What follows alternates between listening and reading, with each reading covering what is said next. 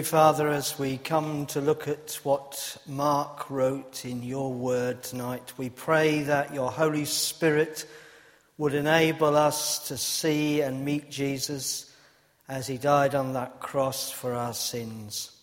Amen. Well, as I started to uh, look at this reading uh, we have in front of us, we're in Mark 15, which you'll find on page 1022 of your Bibles. I wondered, what does Easter mean to us today in the UK? And of course, I did what every good and right person does in our, in our age.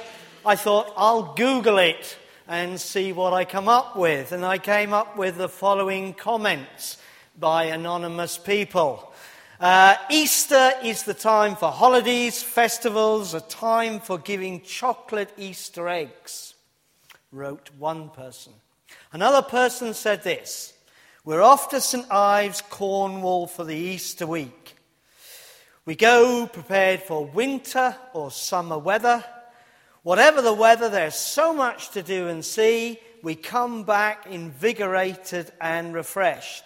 As for the meaning of Easter, we ignore that. Our spiritual needs are well catered for by the splendour of the coastal scenery, the movement of the sea, and communion with nature at its best. We marvel at the hand of physics rather than the hand of a Godhead. Another person wrote, Another bank holiday.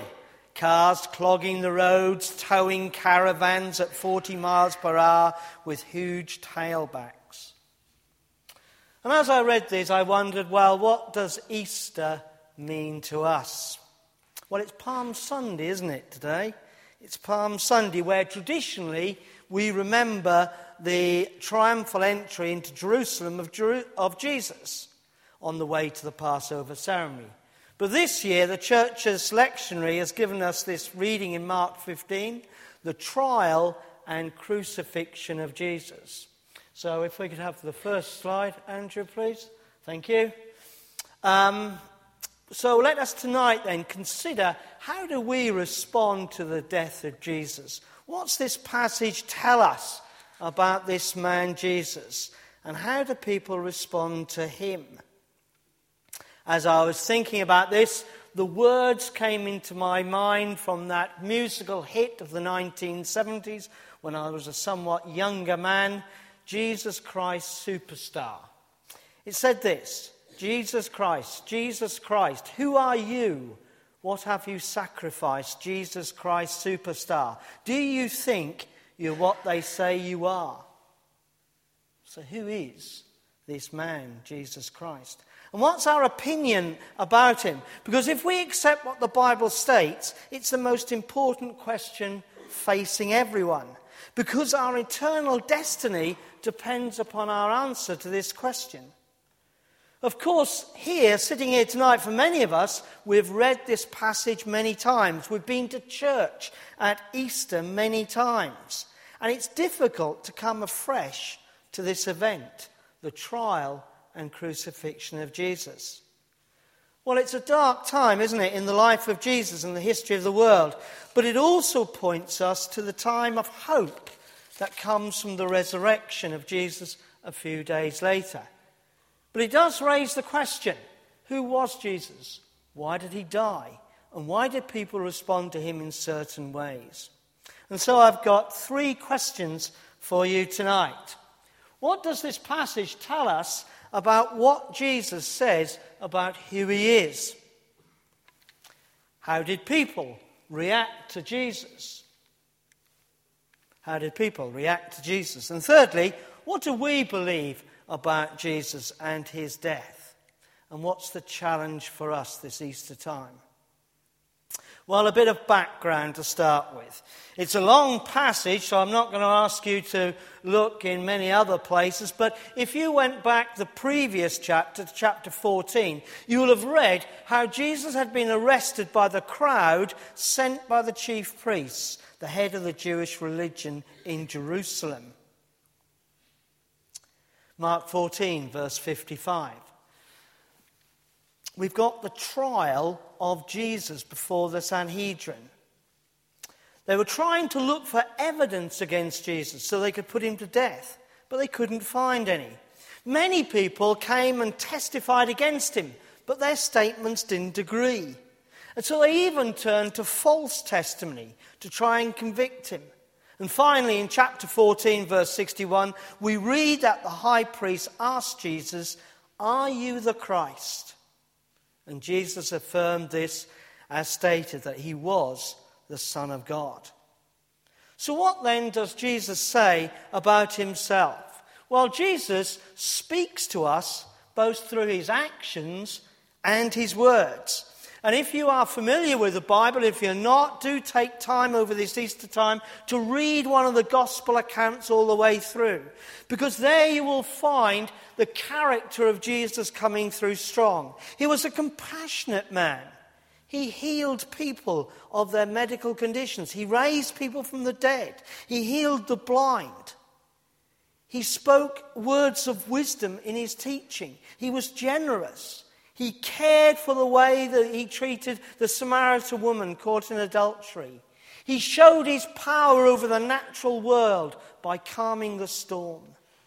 And then through his words, we hear of him challenging the religious leaders and the people in their understanding of what God requires of mankind.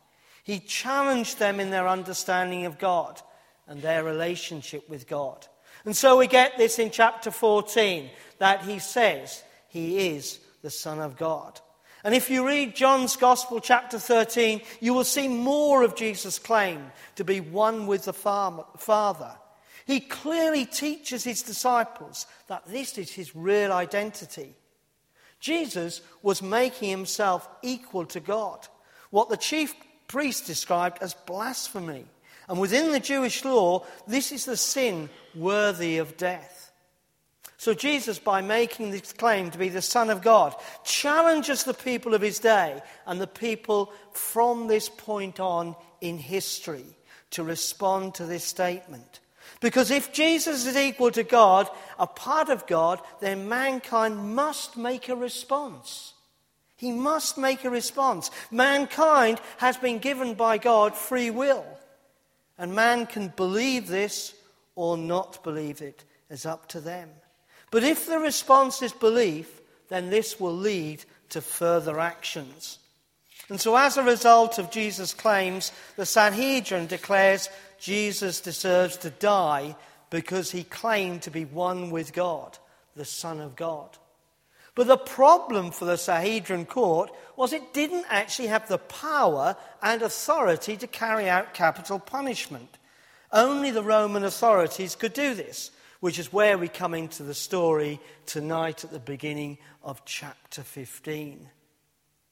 So, what then are the reactions of the people around Jesus at this last stage in his life here on earth that we see in chapter 15? Well, firstly, we see the chief priests, don't we? Now, we see here through their actions that Jesus was a man who was important enough to take the time of important people. Look at verse 1. The chief priests and elders were prepared to stay up all night to hear witnesses against Jesus. Chapter 14, verse 53. And this lasted right through to the early morning. And we have read in chapter 14 the false witnesses brought to the court. Now, these religious leaders were determined to have Jesus killed because they were jealous of him, because he challenged their position with regard to their religion and power base, because Jesus claimed to be God. And so they resorted to false witnesses. Jesus, however, displays his strength and confidence in who he is because he fails to respond to these claims and accusations of these religious leaders. He remains silent in front of them. Of course, we in our age have a strong sense, don't we, of our human rights in our society today. And our natural response to accusations against us is to resort to aggressive defense. It wasn't my fault. I didn't do that. You can't say that about me. Prove it. Well, in contrast to these natural reactions, Jesus remains silent. He doesn't react at all. He doesn't actively defend himself against their accusations. No, he is silently quiet and confident in his own position and his relationship to God. Of course, Jesus knew of his up and coming death because he'd already prepared his disciples for that event. If you look back in Mark chapter 10, verse 33 to 34, you will read this.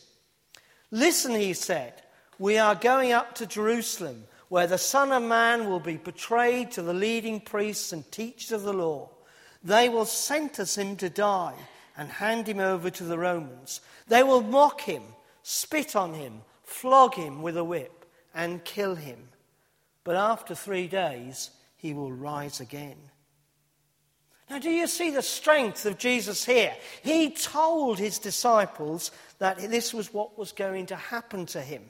And yet we see here that he willingly goes forward with this plan. Remember, as the Son of God, Jesus could have called upon legions of angels to come down and defend himself against those mere men.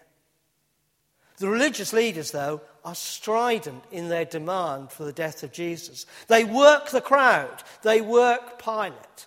And we see here in this event the power of jealousy and the power of the evil one. That these men could be so consumed with hatred that they were prepared to put to death a man on the based up of a trumped up charge. Doesn't this horrify us? It goes against our feelings of fairness and justice. Their jealousies drive them on to hate and kill Jesus. So that's the uh, chief priests. The second person we see in this account is Pilate, the political Roman leader. Now, through the New Testament, we see that Pilate is somewhat of a weak man. He wants to keep the peace with his Roman bosses and the religious leaders of the occupied state. Pilate recognizes the truth about Jesus, that he's done no wrong, that Jesus is a man of extreme importance, therefore he calls him King of the Jews. But he's also cynical because we read in John 18 that he states, What is the truth? He questions the whole notion of truth, but he also wanted to avoid trouble for himself. So he's willing to sacrifice an innocent victim to keep the crowd and the religious authorities happy. So he gives over Jesus to be killed. Now, of course, with hindsight, it's easy, isn't it, for us to judge Pilate and to condemn him as a monster or a wicked man. But we need to examine ourselves. How often have we agreed with the crowd, gone along with our peers and cultural norms, and not stood out for Jesus and his teaching? Often it's easier not to say something, not to stand out to be different as followers of Jesus. And we need to take on those words of Jesus, don't we? Whoever has not sinned can throw the first stone and be prepared to take up our cross to follow him. Remember, Jesus stated that the disciple is not above his master. What his master experiences, his disciple will also experience. So Jesus was rejected falsely accused and killed, can we expect less if we follow him? Thirdly, in this account, we meet the soldiers who had the task of physically killing Jesus and implementing the judgments carried out by Pilate and the Sanhedrin. What do we say about the soldiers? Well, they would have been a group of hardened men, probably from outside of the local area. They'd been brought in by the Romans to keep the, the local people suppressed. And what do they do? Well, they make fun of Jesus, don't they? They join in the mocking. They dress Jesus up in royal garments. They put a crown of thorns on his head and they poke fun at him. They mock him. But we read in verse 39 that one of them, the centurion, realizes at the end of the crucifixion that Jesus was truly the Son of God. Probably through the way that Jesus died, his manner, his control, and his lack of anger. Fourthly and lastly, in verse 13 and verses 29 to 32, we meet the passers by, the ordinary people, the robbers, all of whom insulted Jesus. They used Jesus' own words to mock him. The people, through their own free will, had turned against Jesus and mocked him, taking responsibility for his punishment. Such was the response of the people who had lived through the times of Jesus' ministry. If you had been with us this morning, you'd have heard how the crowd had said, Hosanna to the King, as Jesus had come into the, uh, the city of Jerusalem. A few days later, they mock him and they take him to be crucified. And these local people were strongly influenced and led by the religious leaders who urged the crowd on to call for crucifixion. Well, I wondered do we see a similar response today within our society? Are we being influenced by the media, by the fashion gurus of the time? Is there indifference and rejection of Jesus? Well, I believe that we have a real need, don't we, if we're Christians and followers of Jesus, to introduce people, not necessarily to the church, but to the living person of Jesus. A man who has all the characteristics that we saw earlier. A man who was a part of God. A man who died on a cross, taking the place for all of us for the punishment of our sins. People today need to meet Jesus. They need to hear his words, see his actions, and that can only happen when we're prepared to be Jesus to our society, to live out his teaching, to follow in his footsteps, loving others as he first loved us. Now, we heard last week, if you were with us last week in the morning, a good example of this when Canon Andrew White, the vicar of St. George's Church in Baghdad, came and spoke to us here in Norwich. He spoke of the Mothers' Union in his church, a group of women who act in the love of Jesus, how they serve people of all races and all religions, how they bring help to the poor and the destitute, healing to the sick, sick bringing love of Jesus to all those in need.